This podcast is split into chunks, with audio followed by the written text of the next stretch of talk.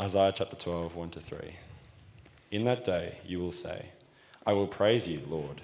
Although you were angry with me, your anger has turned away, and you have comforted me. Surely God is my salvation. I will trust and not be afraid. The Lord, the Lord Himself, is my strength and my defense. He has become my salvation. With joy you will draw water from the wells of salvation. And next we're going to go over to John chapter 4. We'll continue there. John chapter 4, verse 1 to 14. Do you guys have the verses on the screen?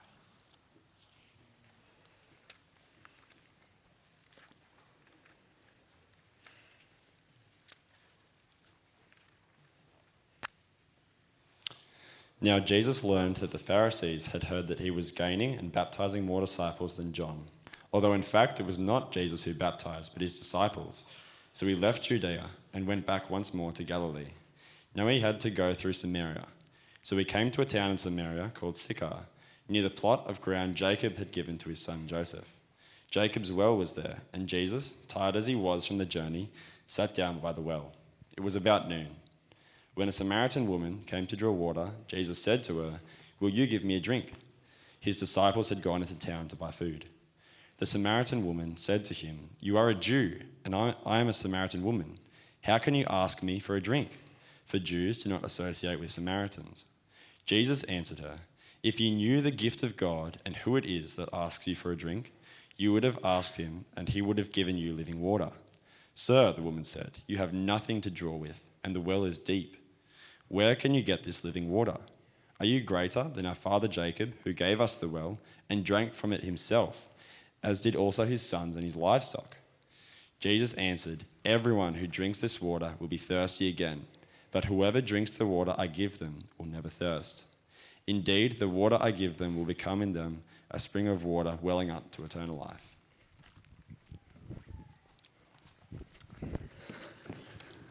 Well, good to be together. Great passage, cracker that one. So let's uh, keep it open, pray, and we'll get into it.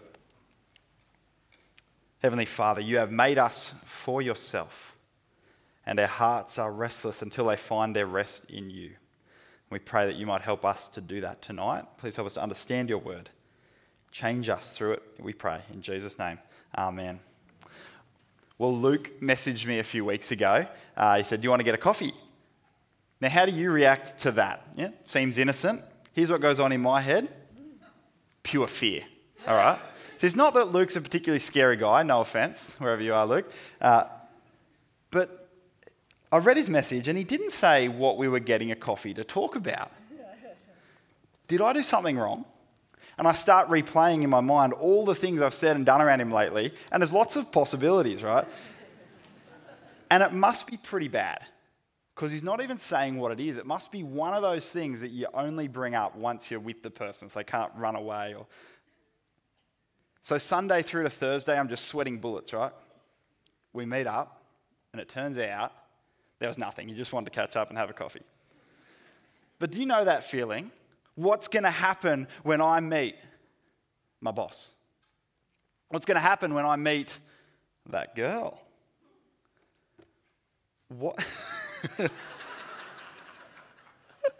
Good to know you're with me. what is going to happen when I meet Jesus? Have you ever thought about that one? The one who the Bible calls the King of Kings, the one who created you and died for you, and the one who's perfect in every way that you're not. How do you imagine that meeting going? Maybe you're not a Christian here tonight. Good to have you with us how do you imagine it would be like if you were to come to Jesus? If you are a Christian, good to have you with us tonight. What do you picture? How do you imagine as you pray to Him? Or as you wait for the day that you stand in front of Him? What's He like? What are you like? Now, you can actually get a preview to the answer of that question by watching what happened when Jesus met people like you when he was on the earth, can't you? A chapter before this one, chapter 3, Jesus met the self confident, respected, religious man, Nicodemus, who was actually quite surprised to discover that Jesus wasn't very impressed. And his carefully constructed resume was actually worthless. And in tonight's passage, Jesus meets the very opposite. In John chapter 4, we find uh, one of the longest and most beautiful stories in John's gospel so far. Uh, and did you notice its length? Verse 1 to verse 42, it's all one narrative. Uh, and as I mentioned, the longest so far. This meeting is quite significant to John, it seems. And here we find out what happens when Jesus meets a woman from another race with a past. Three barriers which in that culture would make her a person to avoid, to look down on, perhaps even to despise. And yet, what happens when Jesus meets her has so much to teach us about what will happen when we meet Jesus. So here's the plan. What we're going to do, we're going to talk through the story by noticing those three barriers race, gender, and her past. And then we'll step back and we'll notice three things that it teaches us about Jesus. Number one, he's the one who knows us and still wants us. Number two, he's the one who can give us water that will quench our thirst. And number three, he's the one who leads us to worship the Father. That's where we're going. But the story begins with Jesus on a road trip north. Verse 3, he's heading up north, and verses 4, 5, and 6, he passes through a place, you can see it on the screen, called Samaria, and he stops there to have a, a, rest at a well at lunchtime. It's hot, he's thirsty, he's tired. And, and don't miss that, by the way. Did you notice that in verse 6? Keep your Bibles open. John chapter 4, verse 6. He's tired from his journey.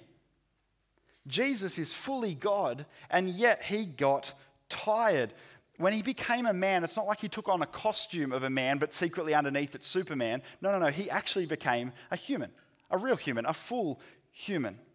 And so he gets tired and rests at a well. It's a bit like the ancient pit stop at a servo up on your road trip. And verse 7 a woman comes to the well and he asks her for a drink, except this is not a place you would stop if you were a Jew. This is the servo you drive past, the one you're a little bit afraid of, the one you cross your legs a little bit more and hope nothing comes out, and you just drive a little bit faster not a place you'd stop, and also not the person that you would ask for a drink, because here's the first potential barrier that we find between Jesus and this woman, and it's her race, racism. Now, it's a big issue today, isn't it? It's not a new issue. In fact, as far as I'm aware, there's been evidence of racism in every culture in human history. And it was in Jesus' culture as well. Look at verse 9. The Samaritan woman said to him, You are a Jew, and I'm a Samaritan woman. How can you ask me for a drink? For Jews do not associate with Samaritans. He's a Jew, she's a Samaritan. There's the issue. Now, there's a little history here. This won't be on the exam, but I'll tell you the story. Uh, Jews and Samaritans were distant cousins, all right? If you go back in time, they've got the same ancestors Abraham, Isaac, Jacob, and then the tribes, and then their relatives. A long way back, but they're actually kind of like the relatives that broke away. They're like the cousins at family gatherings that no one wants to talk about. Um, you see, in, in the time of King David, they were united as one, uh, one kingdom. I think we've got a picture of that. There we go. Profound. Uh, they were united as one kingdom.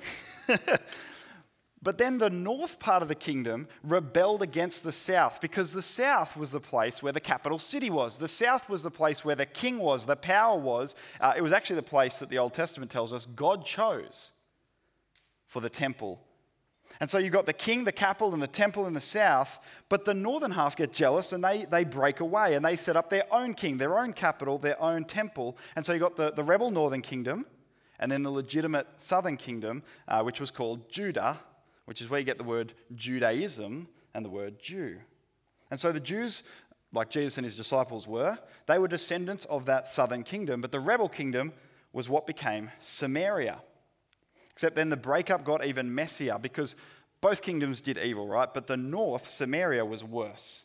And the Old Testament tells us that as punishment, God allowed the Assyrian Empire to come in and conquer that northern kingdom and they had this strategy, the Assyrians, to control their empire, to keep everyone under control. What they would do, they would bring in people from other countries, other races, other ethnicities, and deliberately get them to mix together so that they all kind of lost a bit of their sense of who they were as, as an individual country. That, that made them easier to control. And that, that's what happened to Samaria. And so you fast forward to Jesus' day, and what you find is that Samaritans are both cousins, you know, they're the distant relatives, the ones who broke up the family but they're also mixed race. They're, they're ethnically different and culturally different, in fact, as well, because they'd absorbed the cultures of all those other countries that had been mixed with. For example, they had a different Bible. They left out everything except the first five books of the Old Testament, uh, which they also changed a little bit. And they had a different temple, which, which actually comes up a bit later in the conversation with the woman, uh, verse 20. But there's the history. And that's why we have um, evidence, actually, of incredible prejudice between the Jews and the Samaritans, the way they felt towards each other. There's an ancient writer called Josephus, and he tells us about fights in this century, in Jesus' time, fights so intense that they had to send in the Roman soldiers to kind of calm things down, much like uh, in the Middle East today, some of the close neighbours can feel about each other today. And so, verse 9, it says, The Jews do not associate with Samaritans. All right, none of that's on the test, but interesting background. Jews do not associate with Samaritans. They avoided the area and they wouldn't drink from a cup that was touched by a Samaritan. So, what about Jesus? When, even the, when the strictest Jews wouldn't even pass through the area, Jesus not only passes through, but he stops. And he waits by himself. Verse 8, he sends his disciples off for a Macca's run, but he doesn't go. It's not because he's lazy, it's not because he's out of shape. No, no, no. He waits deliberately because he wants to meet a Samaritan. He wants to meet this woman. And he approaches her, verse 7, and he starts the conversation. And this is actually a familiar scene if you know your Bible. There's a bit of a wink in this, in this scene. It's a bit like saying um, a man from EV Night went to a jewelry store and came out with a ring. Still with me? It's good. You hear that and you know where this story is going. Now, if you've read the Bible, you know what happens in a story where a man waits by a well and then asks a woman for a drink. Where does it end?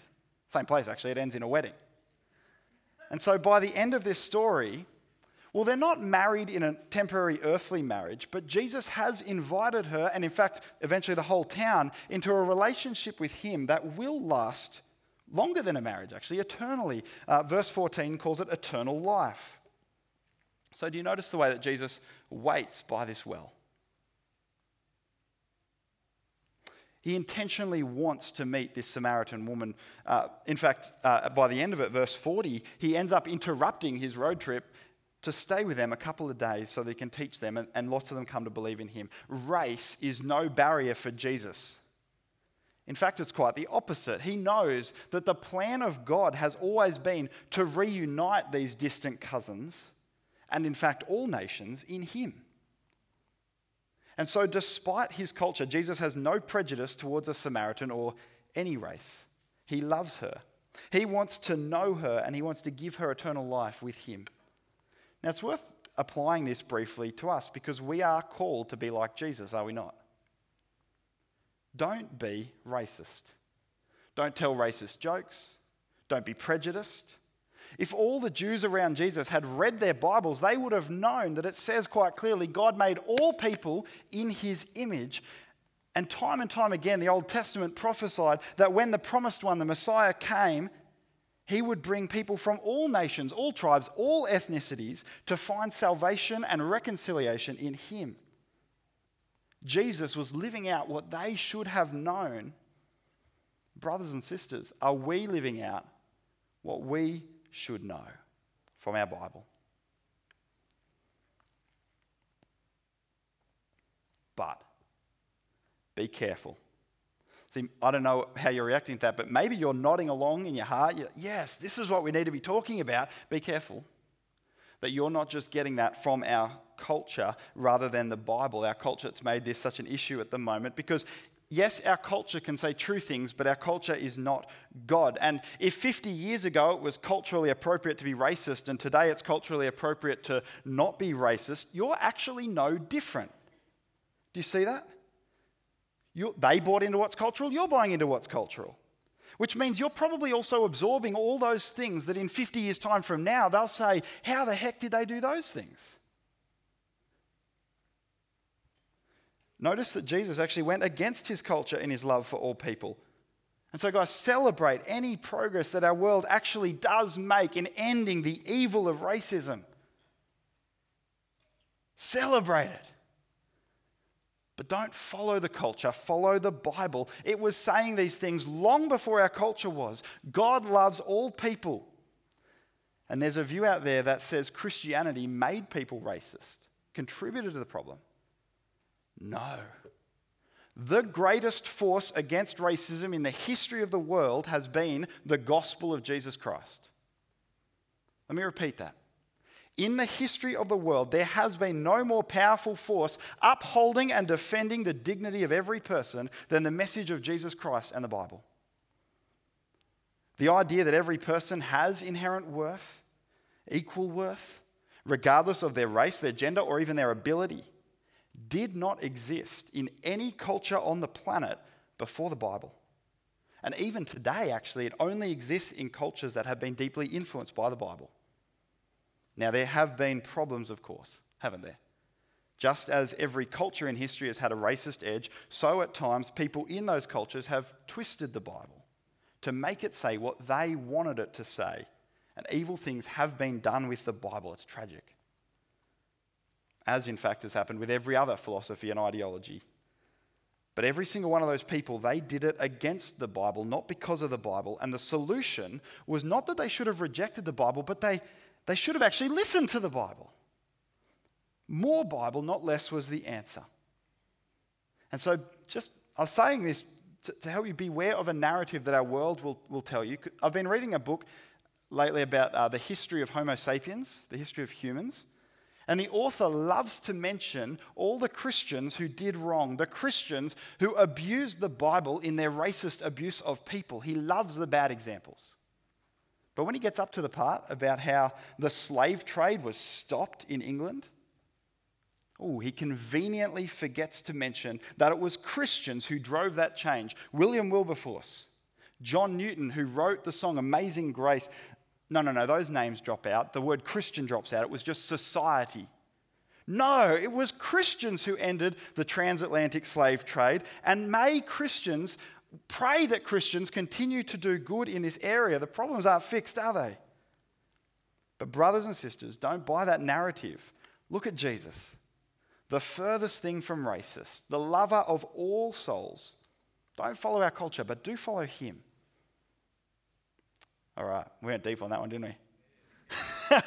Let's keep moving. Race was no barrier when, when Jesus met this woman. And so we'll continue the story, and we find that many similar things can be said about the second barrier. We won't repeat them all, but the second possible barrier that, that could have come between them was actually her gender. Look again at verse 9. Did you notice? She says, You're a Jew, and I'm a Samaritan woman. And actually, skip down to verse 27. The disciples get back from their Macca's run, family dinner box in hand. And verse 27, it says they were, they were surprised to find him talking with a woman.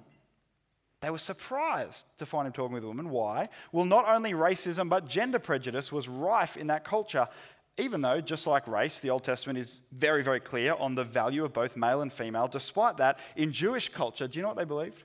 They had the attitude that for a rabbi, Jesus was a rabbi. For a rabbi, it was a complete waste of time to talk to a woman, to try and teach her. Terrible. Jesus doesn't play by those rules. In fact, he has a, a, very long conversation with her. And as we walk through it, I just want you to notice his respect for her, the way he takes her seriously, cares about her, honors her questions. Notice his gentleness toward her. But most of all, notice his desire for her, to know her and to have her know him. So we'll pick it up where we left off in verse 9, and you can see there her face filled with surprise that he would ask her for a drink. And so then imagine her further surprise when he claims to be able to offer her something better than any water she's ever tasted. Look at verse 10. Jesus answered her, If you knew the gift of God and who it is that asks you for a drink, you would have asked him, and he would have given you living water. Not just water, living water. What does that mean? Well, if we're confused, we're in good company, so is she. Verse 11, she says, You don't even have a bucket. It's a very deep well, she says, and it is actually a deep well. We know where this well is. Uh, it dates back to Jacob, their common ancestor, and it's still there today. You can go and visit it. You can actually still drink from it, and it is a very deep well. It's just a fact. She speaks the truth. So, who are you? She says. Who are you, Jesus? What are you saying about yourself? Verse 12. Are you saying you're better than our famous ancestor Jacob who gave us this well? Could that be? Yes, Jesus essentially says. Yes, I am greater. You see, this is physical water. I've got something better than that. Verse 13 Everyone who drinks this water will be thirsty again, but whoever drinks the water I give them will never thirst. Indeed, the water I give them will become in them a spring of water welling up to eternal life. So, whatever this, this living water is, it doesn't just meet physical needs, does it? No, it meets spiritual needs, and it meets them so deeply that it ends that thirst and leads to eternal life. What is this living water? Just flick over a couple of chapters to John chapter 7. John chapter 7, verse 37, because Jesus uses almost the exact same image, almost the exact same words.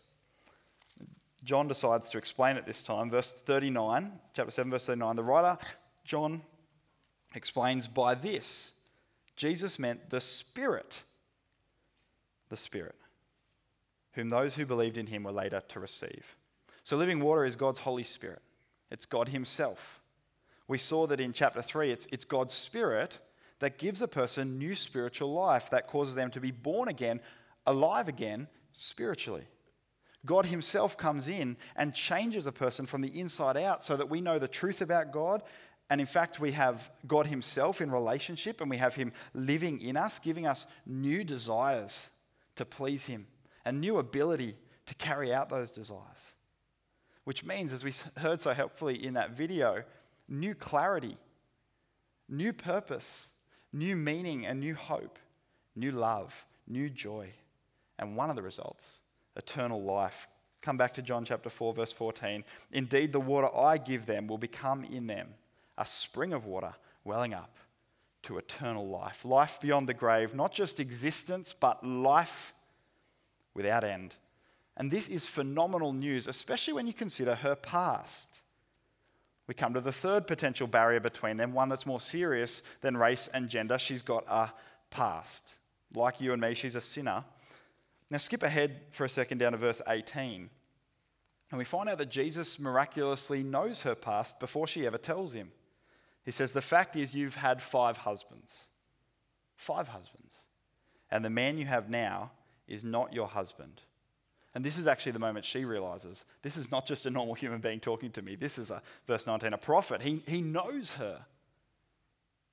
Miraculously, he knows five failed marriages, and the man she now has is not her husband. That last detail tells you this isn't some kind of tragic series of events. Uh, no, this is a woman who's gone from man to man and yet hasn't been faithful to her promises of marriage. And now, every time she goes home to this man who's not her husband and sleeps with him, she sins. That's the implication. Which, by the way, it's worth pointing out in case you're wondering if you live together and sleep together, does that make you married? No. Jesus says the man you now have is not your husband. So, likely this lady had a reputation. Certainly, she had a past. Why does Jesus bring it up? So, you'll notice as you read the Gospels that Jesus has a way of getting to the heart of an issue with a person. And for her, it's this it's sexual sin that, and, and, and, and failed relationships. And this is something that she'll actually need to get forgiveness for if she's to have eternal life. But did you see that Jesus already knew this about her when he offered her eternal life just a moment ago? This is a problem, but it's one he can solve. In fact, it's the one he came to solve. She can have eternal life. And so you fast forward to the end of the story, verse 39 to 42, and she believes in him. And she goes and gets others and tells them about him, and they believe in him. And they all come to the conclusion at the end of verse 42 look at it there. This man really is the Savior of the world. The Savior. He can save even her. He can take away her past. He can forgive her sins. He can give her eternal life. And it's implied here and, and made clear in other, account, uh, other stories in John that, that she'll have to change her ways. She'll have to turn to follow him. But he's, he's able to save her. Now, I wonder if you noticed Jesus' gentleness as we went through that. Maybe it doesn't feel very gentle to you. He, he does press right where she saw, doesn't he? But that's actually necessary. It's like surgery. But let me try and show you that he has this conversation with her in the, in the most gentle way possible. See, we skipped verses 16 to 18 where Jesus raises the topic in a way that assumes the best of her go and call your husband. He doesn't embarrass her, gives her a chance to, to, to come forward. But she hides behind a half truth, verse 17 I've got no husband. And Jesus doesn't say, liar. No, no, no. He starts very gently, doesn't he? He says, That is true. And yet I know the whole truth. Do you see how gently he navigates into this sensitive topic? And I want to come back and, uh, in a second and focus on the big message of this passage. But I do feel uh, compelled to say a word to Christian men here. Because we've seen Jesus' respect, gentleness, warmth towards this woman. Let me ask you, Christian men, are you like your Savior? Do you treat women not the way our culture dictates, but instead like Jesus? Do you treat women with the gentleness and honour, integrity and love that every person deserves? Throughout the Gospels, we see that Jesus is not afraid of women, he doesn't use women. He doesn't shame women or bring women down. He welcomes, respects, affirms, and befriends them. Look how Jesus honors this woman in verses 25 and 26 by making her the person in the whole gospel to whom he most clearly declares his identity. She says to him, I know the Messiah is coming. And he says, I'm him. No one else gets it that clear. She has the honor of hearing that more clearly than anyone else in John's gospel, as well as the honor, I would suggest, of being the most effective disciple. Think about this. Within just a couple of days, she's evangelized her whole town, and many of them have become followers of Jesus. It took the guys a lot longer than that. This passage honors women. The Bible honors women. Jesus honors women. Christian men, do you honor women? And so it might be the case, actually, that you are trying really hard to do that, but you might just be a 20 something guy. And let's be honest, you might just have a limited amount of life experience and perhaps not the most self awareness of how you come across. You might not be coming across the way you intend. And so I want to suggest it might be helpful to get one another's help in this. You might want to ask some of your Christian sisters that you trust what are your experiences of interacting with me? Am I doing anything that's not good? What's it like for you to live as a woman? How can I understand that better? And Christian women, tell them, but be gracious. And all of us look to Jesus. See his love for all people, regardless of race and gender. Which brings me to a point where I want to say I'm a little bit uncomfortable with the sermon I've preached so far. See, is this a passage about race and gender? Or have I just brought two big issues in our culture, in our day, and, and read them into the passage? We don't want to do that, do we? We want to let the Bible tell us what's important to it. Do we think that race and gender are the big point of this passage? Important as they are, I don't think so. Now, I do take some comfort that John has made this the longest narrative in his book so far, and it does mention race and gender a few times quite clearly. And so I do think that John wanted us to see these things. I take some comfort in that. But if those things aren't the big thing, let's, let's ask what is. And let's, let's turn our attention now to focus on that, and then I'll feel better by the end. What's the big thing if it's not those things as important as they are? Verse 10 Jesus says, if you knew the gift of God and who it is that asks you for a drink, if you knew those things, there's the big thing. The big thing in this whole account is Jesus. Who it is that asks this lady for a drink. Who is this? Who is Jesus? And the gift of God. What does he offer? And so now let's take a step back and we'll just notice three things that we've seen about Jesus and, and how they help us to think about what it will be like when we meet him.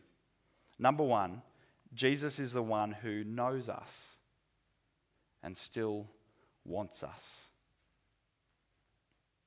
Is this you? Most people live caught between the longing to be known and the fear that if they found out what I'm really like, they wouldn't love me. Most of us, even with our closest friends, don't feel comfortable sharing everything. But Jesus knows all of it. He knew this woman's past before she told him. In fact, likely, he knew that she was coming, which is why he stopped to wait at that well. And in this conversation, he raises her past so that he can say, I know about it. I can fix it. But you need to know that I know so that we can't pretend that there's, we're not going around pretending there's no problem here. That's actually the key to it going well with Jesus when we meet him. See, there's no past that he can't forgive, and there's no pattern of sin that he won't help you fight, but you have to come to him knowing he knows, rather than doing that Aussie thing of just pretending we're better than we are, pretending uh, that, that it's all okay. Nicodemus, chapter 3, he found out that's not the way in. But to the lady who is already painfully aware that there is no way in for her, Jesus says, actually, yes, there is. I know you, and I still want you. I want to spend eternity with you. And so, if you're here tonight with a past, which is all of us, but maybe with a big past, whatever it is, whether it's bad decisions, addictions, failures in marriage, sexual sin, other things, whatever it is, see what it's like to meet Jesus. You can turn from your past knowing that He knows, and yet He still wants you. You do need to do that, by the way. You do need to turn your life around to follow Jesus as you, as you believe in Him. And so do that now if you haven't. Don't imagine you can have both. But if you do turn, if you have turned, you can draw near to Him knowing that your prayers don't land in reluctant ears. When one day you stand in His presence, He will say, I'm so glad you're here. You have a friend who knows you and still wants you. That's number one. Number two, Jesus is the one who gives the water that quenches our thirst. Let me tell you something I've learned. I'm coming up on seven years of marriage. Something I learned from seven years of marriage, not the most significant thing, but one thing, I have very little awareness of what's happening for me physically in my body. Monique will tell me, You're hot. Not like that. You're, you're cold. Uh, well, that too, but uh, she'll, she'll say, I'll say, No, I'm not. She'll say, Yes, you are. You're sweating. I've got the fans on. You're in a jumper. So I, I have very little awareness of, of those things. Psychologists or doctors, you can help me understand that. But Sometimes I'll just feel weird and I can't work out why. I'll think maybe I'm hungry, so I'll go and eat something. Maybe I'm bored, I'll go for a run. Doesn't seem to help. Eventually, Monique says, Are you thirsty? Have you had anything to drink today? Oh, that's what it is. I haven't drunk since Wednesday. So, um, but I didn't realize my thirst. I was doing everything I could to, to fix it without knowing what the problem was. Now, that's first world thirst, isn't it? We've got unlimited water on tap whenever we want. We never experience real thirst. A movie doesn't count, right? A place like this, in the dry desert around this well, everyone knew the necessity of water. If you had no water, you just get thirstier and thirstier and thirstier until you die. Water is life. Look what Jesus says, verse 13. Everyone who drinks this water will be thirsty again. That's obvious. That's true, isn't it? It's true not just about water, but it's true about all of the wants and needs of life. Jesus is saying, everyone who drinks this water will be thirsty again. You go to work to put food on the table only to wake up hungry the next day. You save up to get the deposit for the house only to get another bill to pay. You invest in that friendship and then they move away. Everyone who drinks this water gets thirsty again. The cycle is endless. We never make it. Like Angelica Schuyler, you will never be satisfied. Sorry. But Jesus says there is actually another way, verse 14. Look at verse 14. But whoever drinks of the water I give them will never thirst. Never.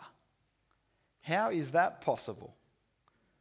Because there's a deeper thirst, a thirst that we may not even be consciously aware of, though we try lots of things to fill it. And we're caught in the endless cycle of trying to meet that thirst with all the wrong things. An African man named Augustine, he chased it in relationships, in sex, then in philosophy and learning, finding that none of those things worked until finally he became a Christian. And when he wrote his life story, here are some of the words he chose to start it.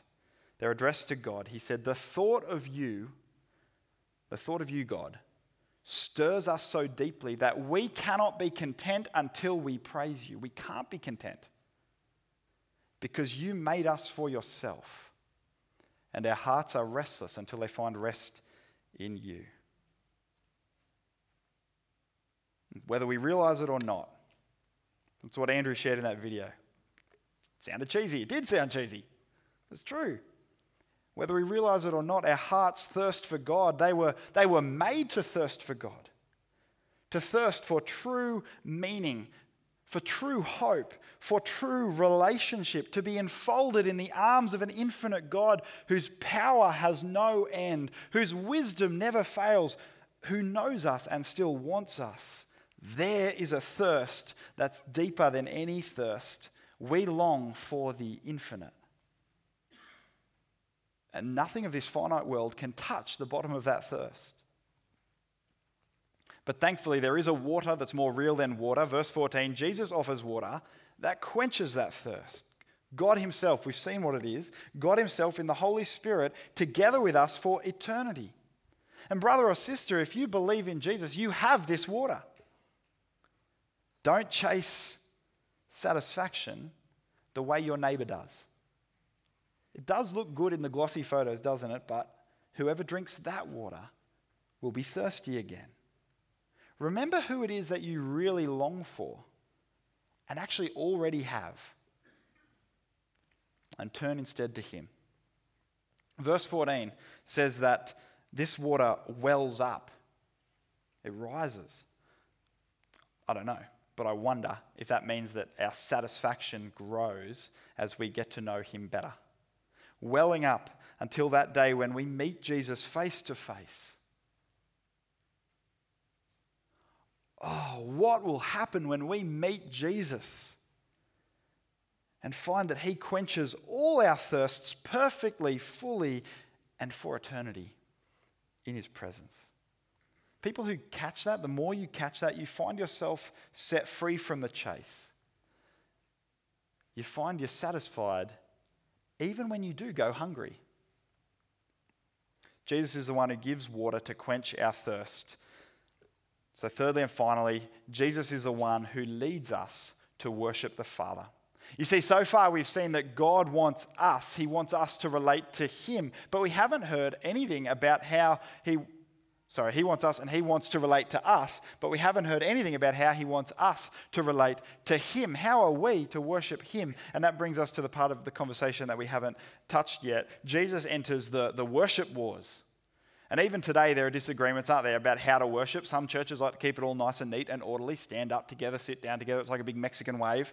Other churches, they like to keep it nice and loose, nice and free flowing. And, and you know, the service isn't over until everyone's on the floor. That's how you know you can go home in Jesus' day, the worship wars, they, they weren't about style, they were about the, the place. Look at the question that the, the, this woman asked of Jesus in verse 20. Our ancestors worshipped on this mountain, but you Jews claim that the place that they must worship is in Jerusalem. Is it this place or is it this place? That's her question. And that question might seem a bit silly to us, but Jesus doesn't think so. In fact, look at verse 22 you can see that he actually does think there's a right answer. Salvation is from the Jews. You Samaritans worship what you don't know. The Jews worship what they do know. They've got it right. In verse 23, Jesus says there's a certain kind of worshiper that the Father seeks. There is actually a right answer.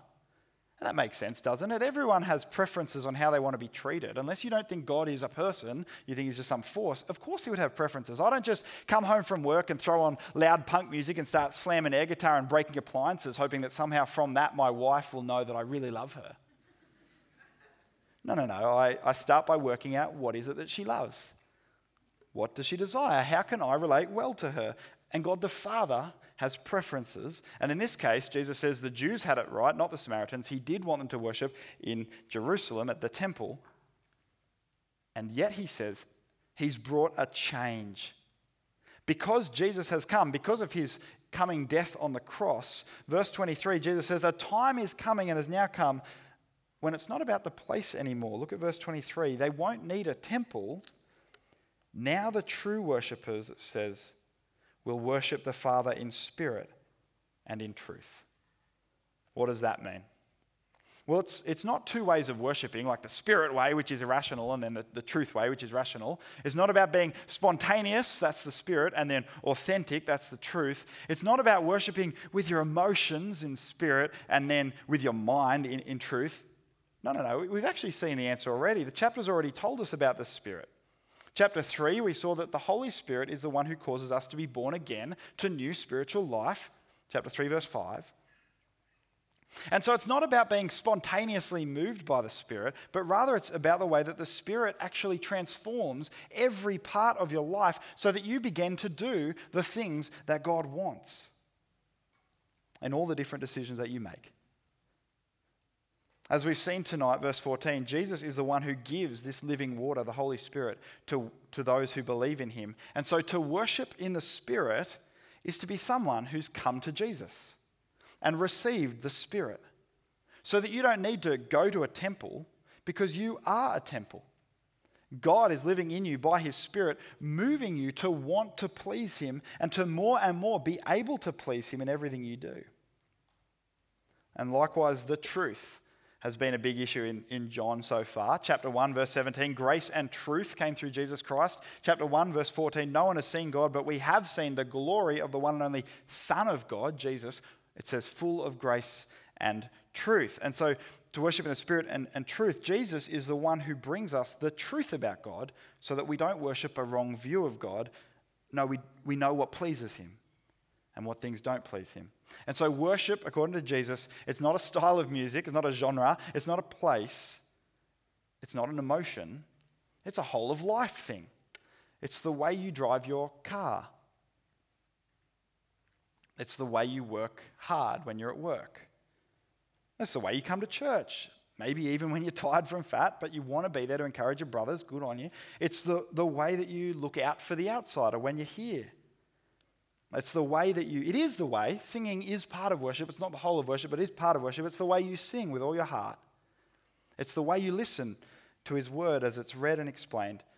It's the way afterwards you don't talk yourself up, but instead choose words that build others up. Worship is not trapped in a building or a few hours on a Sunday, but it's all of our lives where we know the truth about God because Jesus reveals it and where we follow him closely by the power of the Holy Spirit because Jesus gives the Spirit. And so that's what it means. Verse 24 God is Spirit, and his worshippers must worship in spirit and truth. And so watch how it all comes together. Are you ready for this? Jesus gives us water to quench our thirst, that's the Spirit. And Jesus leads us to worship the Father, that's by the Spirit. And these aren't two different things, but actually two sides of the same thing. See, living a life where your satisfaction is God, that actually worships Him. And as you worship Him, you grow your satisfaction in Him as you think about Him and sing about Him, learn about Him, and live for Him and live with Him. That actually grows your satisfaction in Him. Look at verse 32. Jesus perfectly demonstrates how these things come together. Jesus says, I have food to eat that you know nothing about. They think he's got some kind of lunchbox. But he says, verse 34, look at verse 34. My food, said Jesus, is to do the will of him who sent me and to finish his work. My food is to do the will of him who sent me. I got an email from Pinocchio's, the restaurant in Gosford, advertising a five course meal. Each course, anyone else get this email? Each course paired with a matching wine, handmade pasta, seafood, lamb. Man, my mouth was watering like a fire hydrant, I'm telling you. And yet, Jesus says that to him, Doing God's will is more sustaining and more satisfying than any food that you could offer. I love to make my father happy. That's what he says. I love to make my father happy. Two days before my, my wedding, two days before I got married, my dad took me to a cafe and we had breakfast. I love cafe food. I like food in general. You probably picked that up. You know what, though? I can't remember what I ate that day. In fact, I can't remember almost anything else about that day. But I do remember this. I do remember that my dad told me that he loves me and that he's proud of me. That's better than any meal. There's no food in the world that compares to hearing that. Jesus says, I love to make my Father happy. That's my feast. That's my food.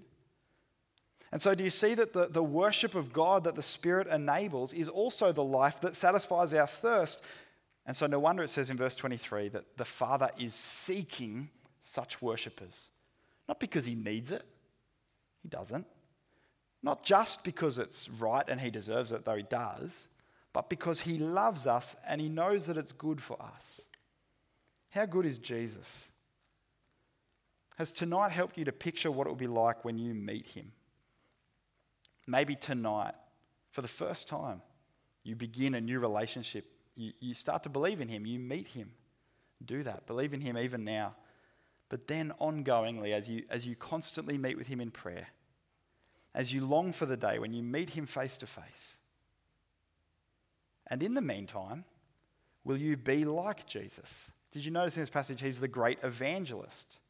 He not only dies on the cross to save the lost, but he lives his whole life deliberately seeking them out to bring them to know him. He waits by the well, intentionally putting himself in the path of this woman who needs his salvation. His food is to do the will of God, the work the Father sent him. In verse 35, he says, Look, the fields are ripe for harvest. The one who reaps and harvests is harvesting a crop for eternal life. Jesus says people need saving. There's a harvest of souls ripe to discover eternal life, and he loves to bring it to them. So, will you be like Jesus? And will you be like this woman, the one who saw the goodness of Jesus and said, Come, come, come and see? Will you look for opportunities for those conversations that can bump a person from the path they're on toward Jesus' path and perhaps change their eternity? Will you say to people, Come, See Jesus. He knows you, and yet he still loves you. He has water that will quench your thirst, and he can lead you to worship the Father. Let's pray that God would do that. Father, we thank you that you have given us such a great salvation in Jesus that quenches our thirst. Teach us to worship you in spirit and truth in everything. And may we speak like this woman evangelize like Jesus, and see many come to find that salvation too. In his name we pray. Amen.